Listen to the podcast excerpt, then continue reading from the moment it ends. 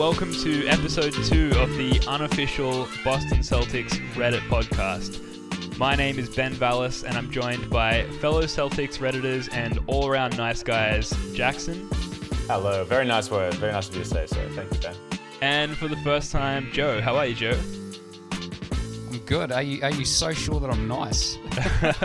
uh, you look like a nice guy, uh, so we're going to run with that for now. He's read Uh, through your re- he's yeah, read through your posts, they do. Yeah. Analyzed a lot. I read through all your post history. I know everything about you. Uh, just some housekeeping. Uh, you can find us on Twitter at rcelticspod, and of course all over the Celtics subreddit. We're also now available on Apple Podcasts, Stitcher, and Pocket Casts. So please get in there and subscribe and rate us five stars. We're a new podcast, so take that two minutes out of your day. It will genuinely help us out. Coming up on the show, we're going to recap the past week's games in all their glory. We'll be checking in on our closest rivals on a new segment called Opponent Watch. We'll look ahead at what's coming up for the Celts in the next week, and of course, uh, look at all the news around the team and around the subreddit as well. But first, guys, uh, Celtics at Pistons on Friday the 23rd. Uh, the Celtics uh, took it away in Detroit there. They won uh, 110 to 98. Uh, what do you guys think? It was a relief to get a lead and hold a lead. My goodness, it was it was just nice to have. It was just nice to have a have a game where I wasn't like nervous about that seven point lead stretching out to twelve, stretching out to fifteen, stretching out to 18, Yeah. 21. You know, it was just like it was just under control, Or having to come back from 14 again? And it was just a kind of a relaxing way to spend my Saturday. There was funny you say that because there was a point in the fourth, in the third quarter, I believe, where um, the Pistons got it back to four points, and then, uh, as a, a quite popular post on the subreddit pointed out, we then went on a 22 to six run over the next nine minutes and 32 seconds. Uh, Detroit missed eight straight shots, and uh, you can't attribute all to one person, but it probably is no coincidence that uh, one Marcus Smart was on that Yes. floor for the entire stretch.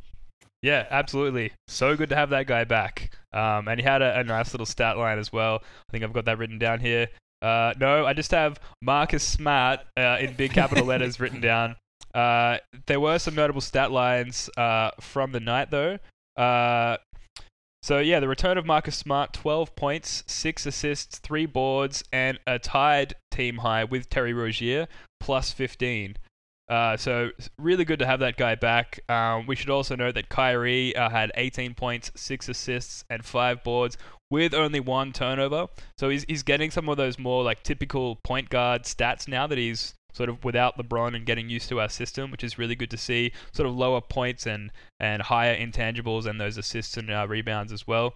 Um, and we have to point out um, for uh, the the very prominent Reddit user uh, Fongos. I hope I'm pronouncing that right, Fongos. uh, Daniel Theis, a team high, 19 points with seven boards, two steals, and two blocks. We know that Baynes went down early in that game, and Theis. Uh, I want to say took over the game, and uh, you know there's some pretty uh, pro- dominant big men there with Detroit, um, with uh, Drummond and whatnot. And uh, what did you guys think of Theis? irresistible. Abs- big, Den- big Denny T doing an absolute job on uh, the Pistons there. Yeah, it was fantastic. I think a lot of us have um, have really warmed to Theis. He's been a fantastic pickup. I think everyone would be uh, unanimous uh, in that consensus. But um, yeah, that was probably more or less of a career night for him. I don't have his stats in front of me to see if that was his um, all time, that was his career high in scoring. But um, the impact he had was fantastic. I think along with his impact filling in for Baynes and the presence of Smart there, I think we obviously saw the results. And it's good signs, good signs going forward, particularly for that second unit. Yeah, I believe it's, it would be a Theis fact that he uh, that he had uh, his his career high that, that night.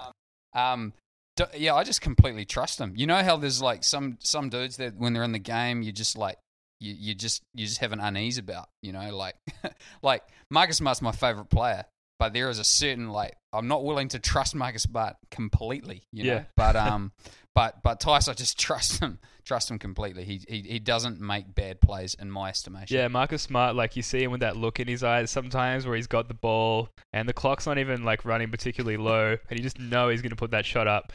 Uh, but Daniel Theis is the most like veteran rookie I've ever seen. I mean, he is 25 years old and he's played some pro ball in the past in, in Germany, I believe.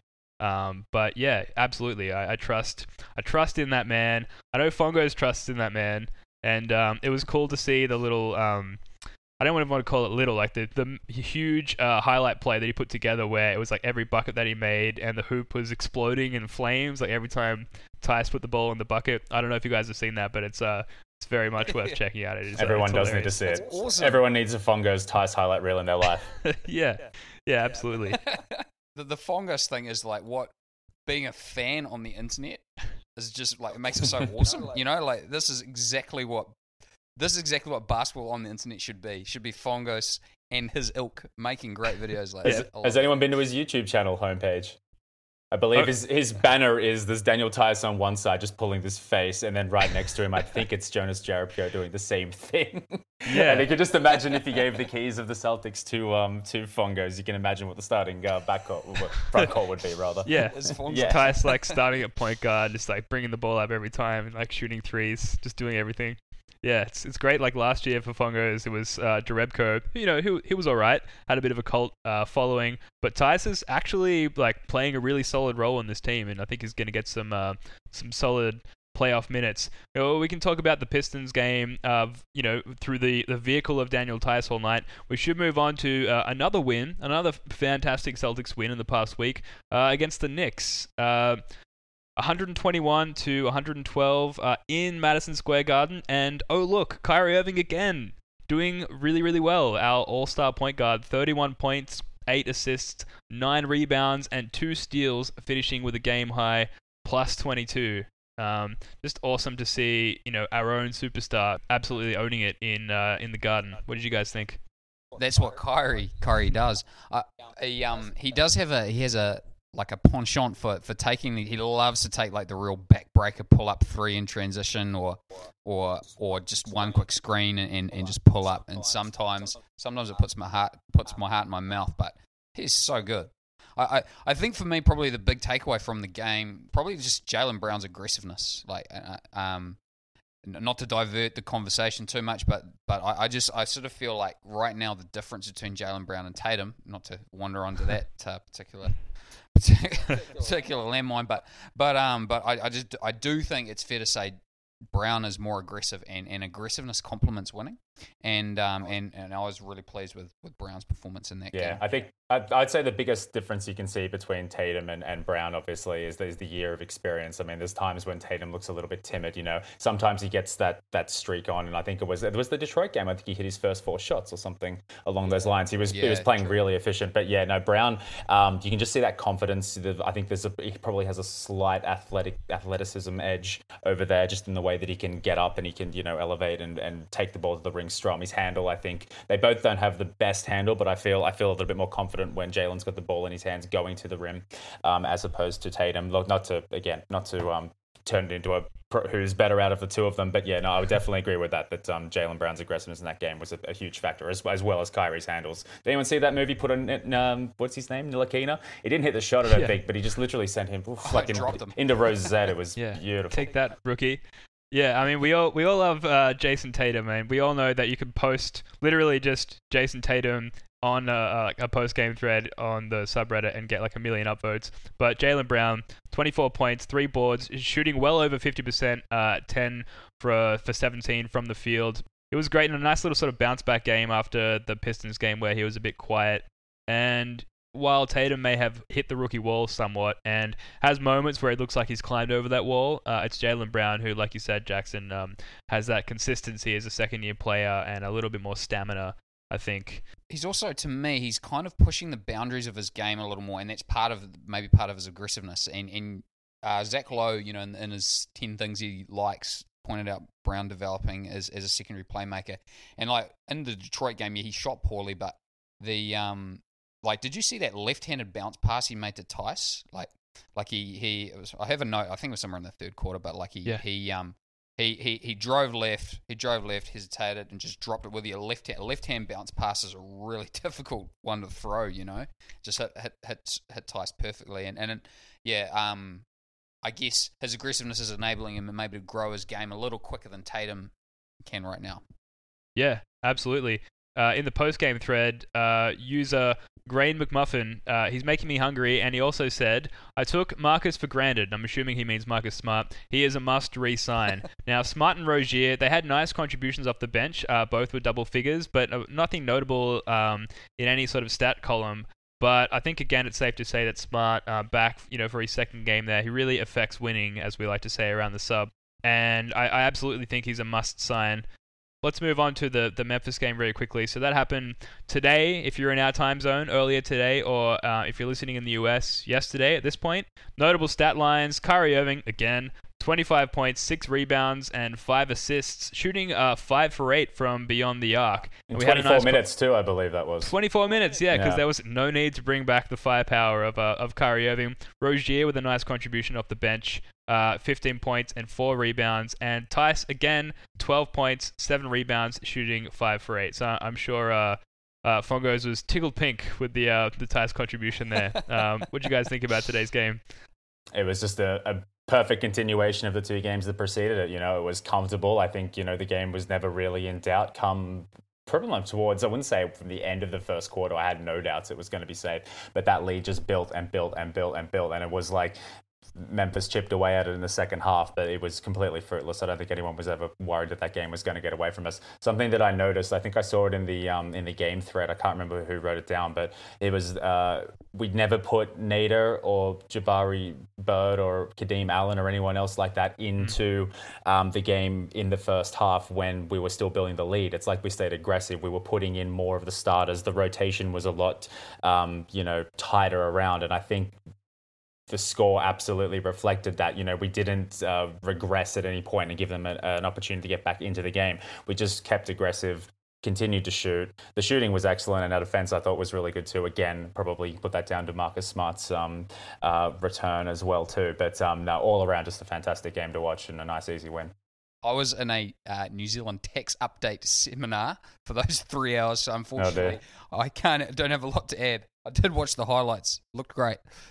yeah, it was a fun game. Uh, a couple of notes. Uh, Rozier, he comes in late in the first and immediately hits a three. Uh, I love his hustle. And then with like a minute left in the first quarter, uh, sorry, a minute left in the game, he grabs a rebound. We're, we're, up by a lot. Like the, the game is is done at this point. He grabs the rebound and like a lightning bolt goes coast to coast for this amazing but very unnecessary contested like injury risk layup and hits it, which is classic Rozier. And he really embodies like it sounds a bit cliche, but like he's the embodiment of a Celtic there, where like the game's done. Like he could basically dribble out the possession and be safe, um, but he just does this like absolutely baller street move style layup and gets the bucket just because he can and because he, he needs to, I suppose. I noticed um, a similar play as well too. I think it was the Memphis had a they were three on one or they, they were they were clear in for a layup. And Jaylen Brown just came out of absolutely nowhere and just swats the ball away. And this is like with us we had at least a 20 point lead. I can't remember when in the game this was but this was the type of play that you would just not expect anyone to get back and hustle for. And he did it and he pulled the block off and it was amazing. So I think it was a great effort around from everybody. Yeah, definitely. And another thing of note was the ball movement uh, in this game and the last two games as well. There was a play uh, of note at the 6.5 minute mark in the first quarter. Kyrie lobbed it into Horford in the paint, uh, who was immediately double teamed. And Horford kicked it back to Kyrie at the top of the key, who immediately swung it to an open Jaylen Brown in the corner, who splashed the three. And it was like this. I know they're not technically a big three, but it was this awesome, like, sort of connection between these three guys who are, you know, obviously um, you know, big uh, marquee players uh, within our franchise at the moment. And it was just good to see the connection between those guys. And that's not something that we saw in that stretch um, after the London game, leading up to the All Star game, where, you know, we were in a, a, little bit of trouble in terms of our ball movement and our offense in general. Um, and while there were a few uh, defensive uh, rotation issues today where we let particularly early in the game, uh, some of the Memphis players have easy looks at the basket. We corrected uh, that in the second half, and we maintained our ball movement. So that was that was really good to see, and I'm excited for this uh, home stretch moving into the playoffs. The All Star break has been very good for us so far. Absolutely. Now, before we move on, uh, I know we've probably talked about it ad nauseum already. Uh, Kyrie Irving, man, he was just dazzling everybody in the building tonight. You know, we were saying last week uh, about having our starting point guard uh, as the starting all star point guard, but like I, I can't emphasize this enough. We have a superstar on our team. We haven't had that uh, since Kevin Garnett. Like he's our guy, and he's freaking amazing. the I- Isaiah Thomas story was great. Uh, you know, and a lot about what he could do at his size, what he was capable of at five foot nine, and the fact that he was draft drafted last and everything. But Kyrie is just a legit, you know, number one pick and total superstar and uh, just appears to like playing here as well. And he likes Brad and he likes the guys on the team, and that's rare to have that combination of just total superstar who enjoys where he is, and there's no drama around him in the media or anything. And uh, I just I can't emphasize uh, how much we shouldn't um, take that for granted and how enjoyable it is. Yeah, absolutely. I think watching the All Star game, I only saw the last five minutes, but but you can tell like they're giving him the ball. You know, it, it's pretty clear um, where he stands in the pecking order in the league. And you're right, like I love, I miss the Isaiah Thomas narrative. Like I loved. It was a f- really fun team to follow. Yeah, but that was super fun. Kyrie's better, man. yeah, he's legit. Uh, now, just b- quickly before we move on uh, from the past three games, so in the game thread uh, today for the Grizzlies game, user uh, Zach ZZ, hope I'm saying that right, uh, said, "Lol." At the Grizzly announcer saying Kyrie ain't a superstar, uh, shaking my head, um, which kind of you know comes off the back of what we were just talking about. I I don't really know um, what you guys think about this, but that you know that guy's got a lot of guff to call that out. Um, he must have, I, I, guess, imagined that not a lot of uh, Grizzlies fans were watching the game because, you know, aside from Marc Gasol, why would they? No offense, Grizzlies fans. Um, but I guess he's just trying to, you know, ruffle our, our uh, Jimmy's a little bit. what do you guys think? I think a lot of people's definition of a superstar varies from one to another. I think, you know, some people would only say, you know, you've got LeBron, you've got Durant, you've got Curry, maybe AD, and that's really about it. I'm probably sure I'm moving a bit hard in Excel. I could have use those out people, but there'll be a lot of arguments against guys like Westbrook and you know Damian Lillard and guys like that. Whereas someone like Kyrie, like you could make the argument, oh yeah, sure, he has never won it, you know, on his own. He never won it, you know, without LeBron and blah blah blah blah blah. But like the dude's 25 years old you know, he's been playing with LeBron. He's obviously picked up a lot from him and a lot from that Cavaliers team that he's brought with us. And now he's the leader. Now he's taking over this young unit, this young dynamic team. And he's got a really, really underrated and amazing head coach and GM franchise in general behind him that's allowing him to flourish. And look, he's injury free so far. He's drama free so far. The biggest, you know, uh, I don't know, grievance that I have with him is sometimes when he starts talking about really heady intellectual philosophical matters. he does sound like a bit of a tit, but yeah. he's. He's, he's allowed to he's allowed to say these things, and as long as he's performing on the court to the standard that he has, I have no issues with it whatsoever. I couldn't be happier with him.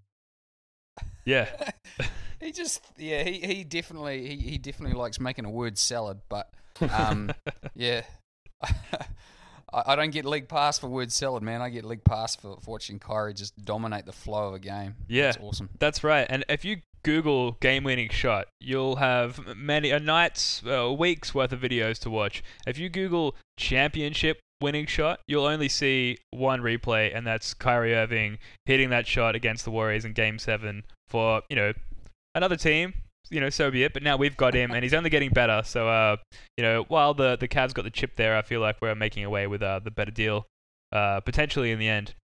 Now, uh, moving on, a new segment, opponent watch. So, uh, it's probably important given our our standings uh, as a team, as a franchise in this particular season, where you know we, we started off particularly well in the first seed, and we've recently and unfortunately dipped down into the two seed. Currently, only half a game back uh, from the Raptors, and you know the Cavs are I think seven or so games behind us in the win column. We thought it would be nice to add a regular and quick uh, segment to this podcast where we quickly check in on our opponents. Now the Cavaliers one and two since the All Star break. The Raptors three and one since the All Star break. So they did drop that game against Milwaukee, fortunately, which allowed us to claw back uh, a game because we've won everything since the All Star break. Unlike the Raptors, boo earns.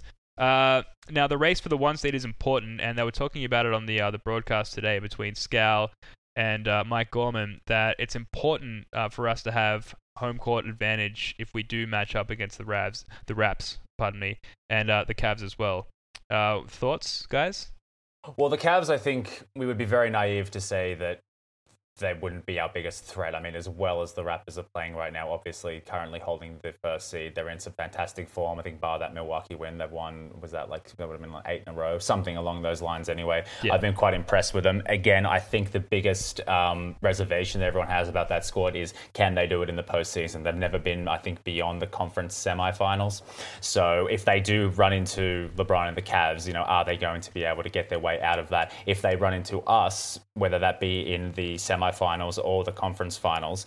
Um, how are they going to perform there? Obviously, I think it would be naive to um, write them off. But since they've rebuilt their squad, one and two, you know, it's not the most impressive, you know, uh, run of form that they've had since that um, that traumatic game that we won't mention a few weeks back. But look, they're going to take some time to put that team together. I think ultimately, if LeBron is performing and LeBron is happy and LeBron is doing his thing, then that team is going to be performing. It's going to be dangerous. But if he's not performing, or if there are little niggling issues that start to work their way into it, then they might not be as mighty as we once feared. But again, it's going to come down to if we do face them in the final, if when we do face them in the playoffs, if we face them in the playoffs, um, how well we're going to be able to deal with LeBron. And I think it will all stem from there. Yeah, I'm just gonna go out on a limb, and I I'm pretty sure the Raptors have got this uh, one seed. Uh, I think it's looking pretty hard for us to pull it back. Like just looking at that slate of games they've coming up, they've very helpfully put in our run sheet for the uh, for the Raptors: Magic, Wizards, Hornets, Hawks, Pistons, Rockets, Knicks, Nets, Pacers, Mavericks. There's sort of only really two games that jump out to me there as as being if you put the Pacers in, but like like that's a that's um that's a pretty easy slate. And then we've got, you know, Hornets, Rockets, Bulls, Wolves, Pacers, Wizards, Magic, Pelicans, Thunder, Blazers. Like there's a lot of playoff teams in our in our own and, and yeah. Um it's just getting, it's just going to get really tight. Uh, it's it's I, I, feel pretty confident that the, the Raptors are probably going to get it, and the Cavs are probably not going to be able to catch us. So I expect to see them in, in round two. Raptors are funny, eh? Like it's it's. I feel like we're the only team in the league that's scared of them. Do you know what I mean? Like, yeah like because they've just been our daddy for like three years, eh? And and um, everyone else is like, oh, they haven't done it in the postseason, but we're like, they have owned us like consistently for, for quite a while, and that points differential, man, that's um that really jumps off the page here. Yeah. So so yeah, I, am I'm, I'm concerned about both equally, to be honest. Um, I think the Raptors. Sorry, go for it. Uh, I was just gonna say, DeMar DeRozan um, is like he has a LeBron effect against us uh, in the sense that whoever we throw against him, he always seems to dominate.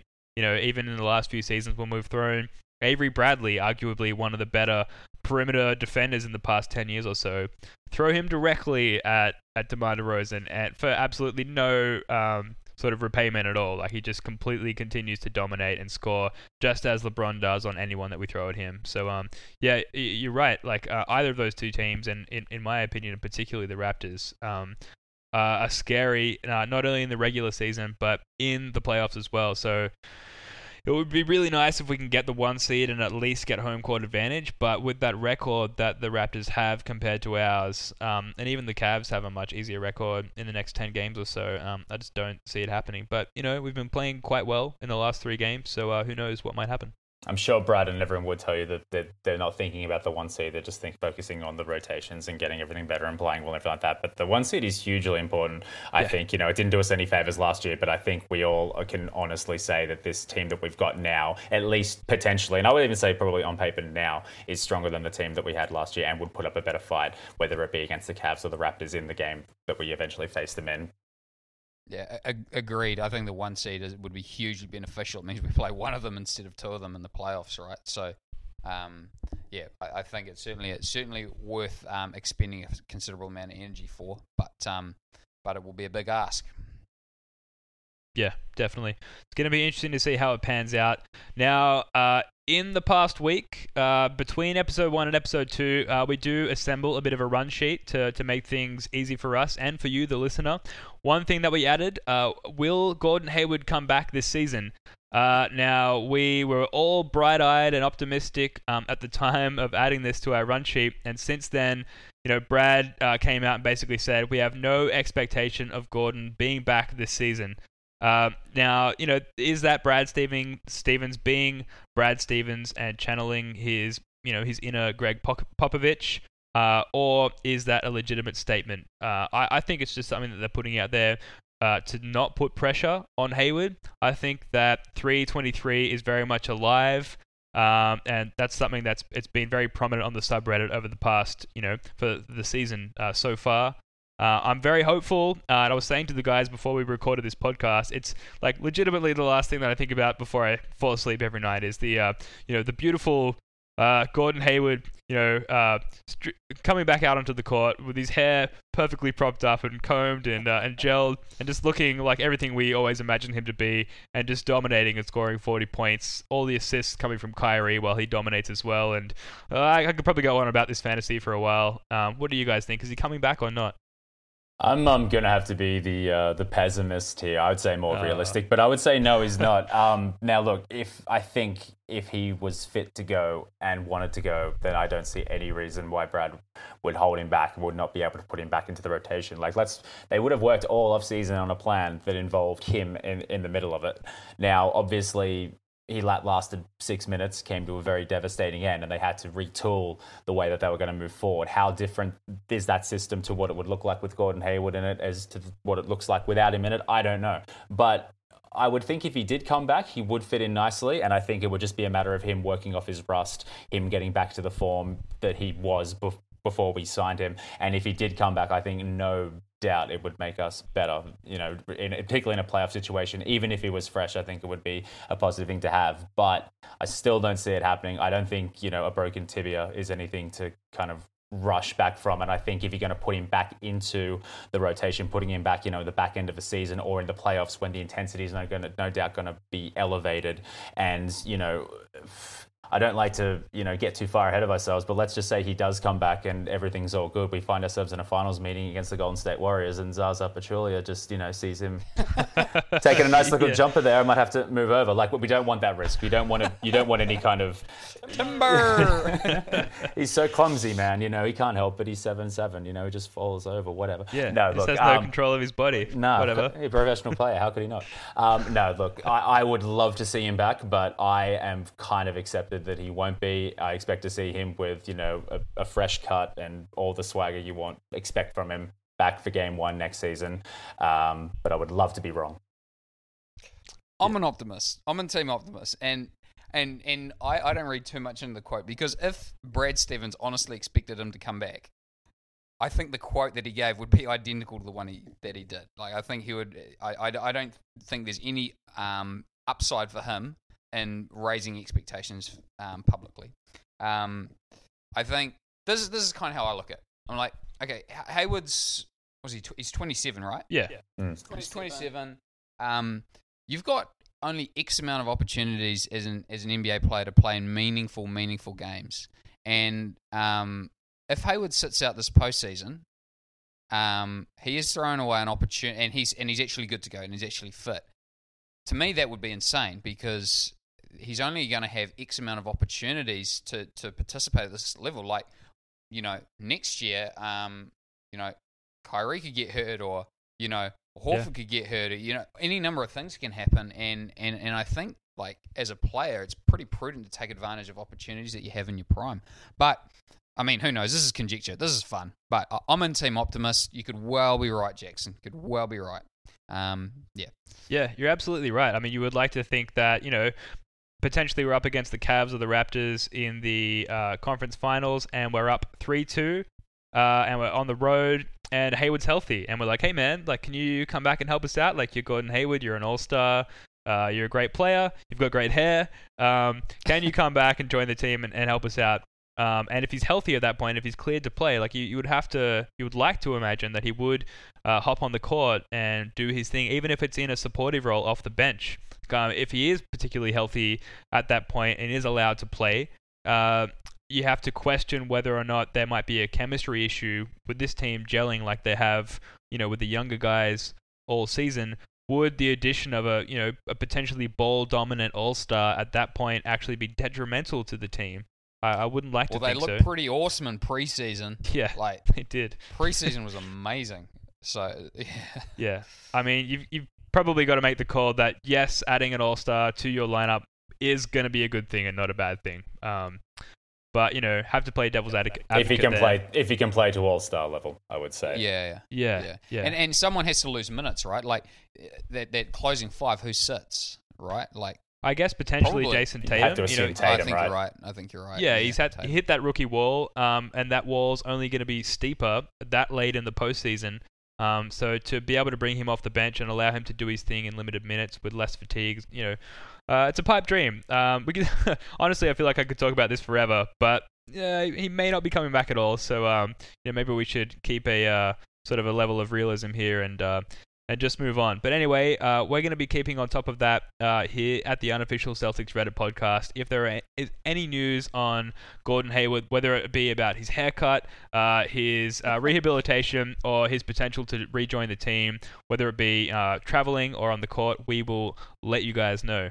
Now, uh, moving on, uh, one thing that we really like to discuss here, and our final segment here uh, on the podcast, is to discuss the past week's top posts on r slash Boston Celtics. Now, we do have listed here at number one, it is the number one post uh, from the past week on the Celtics, is Daniel Theis's career high 19 points, which is posted by, you guessed it, Fongos. Now, we already discussed this um, at, uh, to a large degree earlier in the podcast, so we're probably just going to cruise um, past this. If you if you haven't seen the highlight reel that uh, Fongos has posted to YouTube, definitely check it out. It is so many things, uh, all of which are awesome. Uh, NBA Jam style flames uh, emanating from the hoop as Daniel Theis just like masters the game of basketball and throws down buckets um, in only the way that Daniel Daniel Theis can. So Daniel Theis removes all reason for doubt. That's what he does. yeah, absolutely.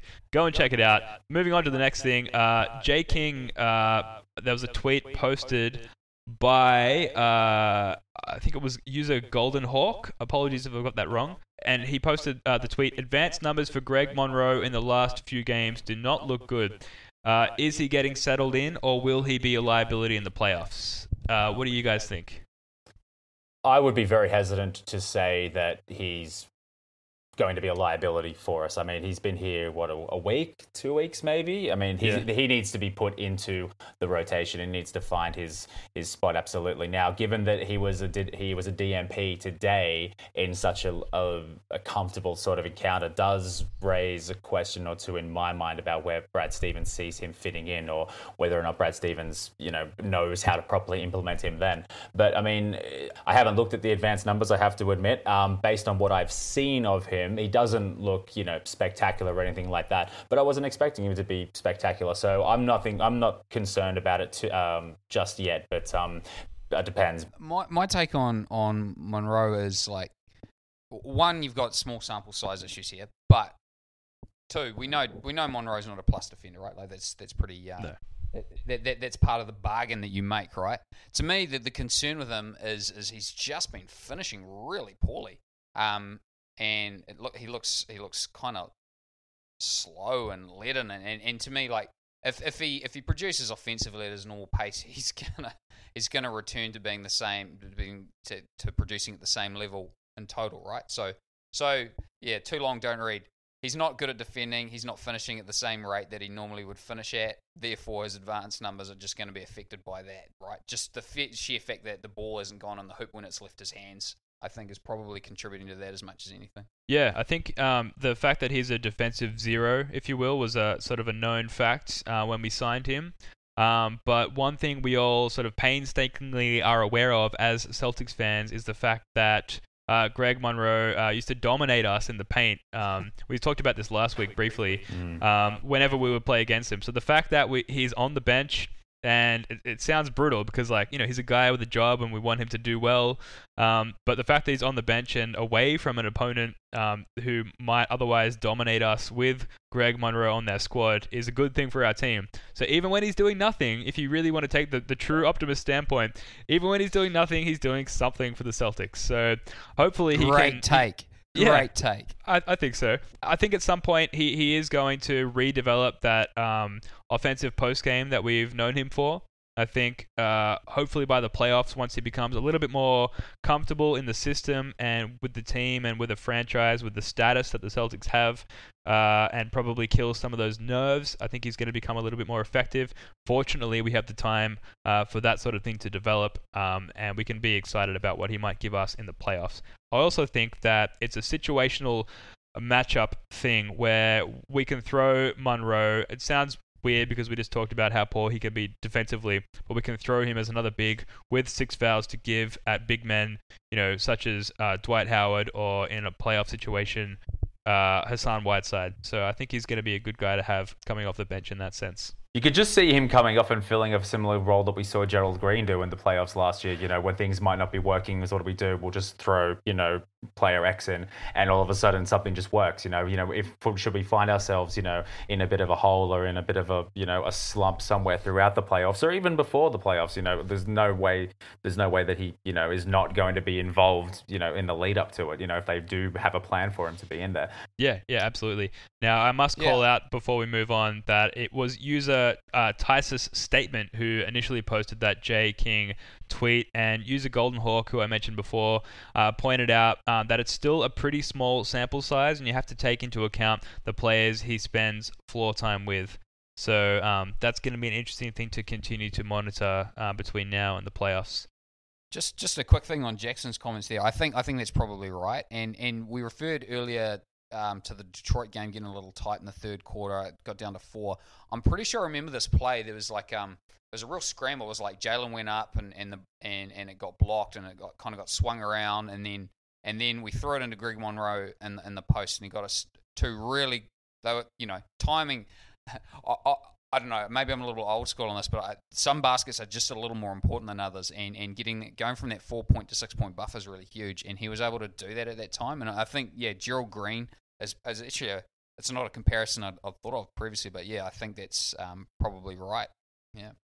Yeah, uh, I think so too. It's definitely worth calling out. Uh, if we face the Celtics in the playoffs, we should totally use them. Yeah. yeah, definitely. Now, uh, one of the more popular posts on the subreddit uh, in the past week. Um, I have this just listed as tweeted by Smith. So I don't know who Smith is. It, I think it's Kyle Smith. Kyle Smith. Maybe oh, Keith Kyle. Smith. Yeah, no. Yeah, no, Kyle Smith. yeah, yeah. It's Kyle Smith. We'll, we'll, edit that out. Not really. Uh, and he tweeted, "Local TV ratings for the Celtics are up 82%. Kind of crazy when you think about how popular Isaiah Thomas was, and that the Boston Celtics were the number one team in the East last regular season. Kyrie Irving, exciting young players, and being an unexpected contender likely driving this huge increase. Now, uh, we are all uh, non-countrymen as far as the USA are concerned, so we don't we're not sort of privy to uh, the games even being on TV, let alone the ratings. Um, but despite that, um, it's awesome to see that the Celtics are sort of skyrocketing uh, in their TV ratings. Um, obviously, we as fans have always felt that they're they're worthy of those kind of ratings. But um, you know, like Kyle Smith calls out, um, the the addition of both talented young players, flat top Jaylen Brown dunking in the short shorts, uh, and Kyrie Irving uh, doing everything he does. Um, it's good to see that we're sort of as popular um, outside of the subreddit as we are inside of the subreddit. Uh, despite our screw you guys, we know you hate us, um, but we're good and we're popular. So, and that was posted by user Bill Hondo Bird Truth JB, which is a great username by the way. Uh, guys, any thoughts on our uh, skyrocketing ratings?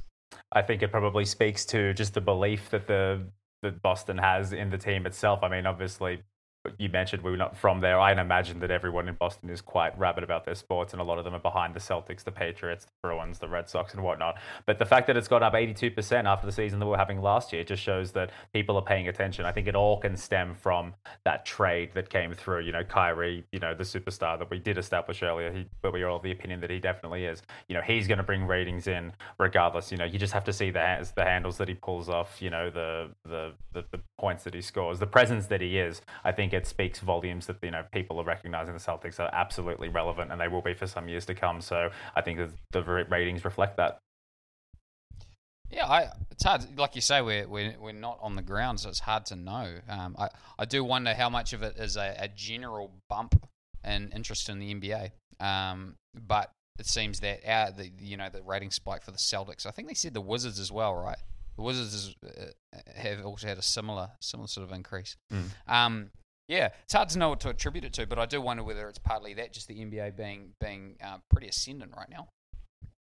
Yeah, absolutely. And I think I read somewhere on the Ringer uh, recently that the NBA League Pass, uh, the second most popular country who purchases League Pass is Australia, funnily enough.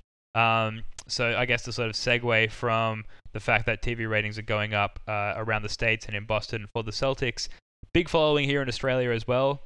Possibly part of the reason why uh, a couple of Aussies and a Kiwi uh, have, have, come together and uh, and put together a podcast about the Celtics. But you know, if you think basketball is popular in your city of Boston, rest assured, uh, it's growing uh, externally as well. So it's something that um, you know U.S. fans and international fans alike could be excited about. So another very popular post on our subreddit over the past week uh, was the post that we made for episode one of this uh, podcast. So you know the mods get a bit of a bad rap around our subreddit for you know potentially being overzealous and removing some content and, and highlights and things like that. But they did allow us to to post our uh, first episode of our podcast on the subreddit, and the reception that we got from you users of the sub uh, was nice. And there are a, a, lot of sort of heartwarming, positive comments that we got from you guys. And uh, we'll just quickly give a few shout outs. Guys, um, did you happen to catch some of those comments? I saw Timmy confirming that he was in fact from Poland. Thanks, Timmy yeah, that made me feel great. Uh, I've been following uh, Timmy's highlights and his posts uh, and everything uh, since its inception, or at least since I was aware of them. And the fact that he like he liked uh, the the post that we made on SoundCloud, he commented on the on the on the post that we made on Reddit. Uh, Timmy, like, you know, we're a big fan of your work, and the fact that you replied to our own work and, and commented on and acknowledged us um, is something that you know makes us all feel good. So it's good to to have some of that sort of like for like, I suppose. Just about every comment that I saw was just overwhelmingly positive and encouraging. So you know, just you know, from the bottom of my heart, I'm sure I speak for everyone here. Thank you so much for for those kind words. We welcome all positive and negative feedback. Um, and yeah, it's great to see you guys. Thank you so much. Yeah, I, I, it's um, I think it's just pretty choice because uh, you know, like I'm sure you guys can um, remember growing up um, out here. Basketball's a minority sport, and and and it's kind of um, you're kind of a little bit lonely as a fan, and yeah. it's pretty. It's just choice to. It's just choice to see. Um, to just see that there's heaps of other people that that like live and die might be a little strong for me right now, heading into my uh, mid thirties. But um, but um, but I get really grumpy when we lose, and it's nice to know that there's other people that have a similar reaction. Yeah, no, I, I completely agree. Uh, like a, a Celtics win uh, or a Celtics loss can totally make or break my day. Um, and it, it's great to be a part of a community uh, with like-minded people. Uh, you know, I've got a few NBA fans in Australia, but none of them are Celtics fans. So to have a community like ours, where we can come and talk to like-minded people who whose lives are so sort of um, emotionally affected by the state of the Celtics, um, and Daniel Theis. yeah, yeah, Daniel Theis, Fongos, Timmy, like you know, uh, Fevers Mirrors, who seems to be the one approved highlight poster post game. So I don't know what you're doing, man, but you, are doing the right thing. You know, all these guys, like I, I really appreciate everyone on the sub, um, and I'm excited that we have this ongoing project now where every week we get together and not only talk about the team, but talk about the subreddit and all of the wonderful users as well. So um, that's been really good. Well, that just about does it for episode two of the unofficial Boston Celtics Reddit podcast. It is Tuesday, February 27, and it is a great day to be a Celtic fan. We're going to leave you with the one and only Banner 18 Boogie, and this is courtesy of and with the blessings of Mr. Banner 18 Boogie himself. Between now and when you hear from us next, we've got the Hornets on Wednesday, the Rockets on Saturday, which is sure to be a good primetime matchup. Uh, we all remember what Marcus Smart did to uh, James Harden in the last game. And we've got the Bulls on Monday, which, uh, touch wood, will be an easy win for us. Jackson, Joe, it's been real. Likewise. Cheers, mate. All right, guys. Peace.